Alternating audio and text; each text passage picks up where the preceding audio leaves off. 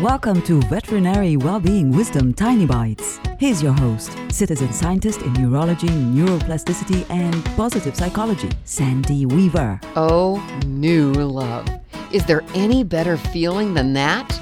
The reason love feels so good is that we're choosing to see the best in the other person and daydreaming of how wonderful our next meeting will be.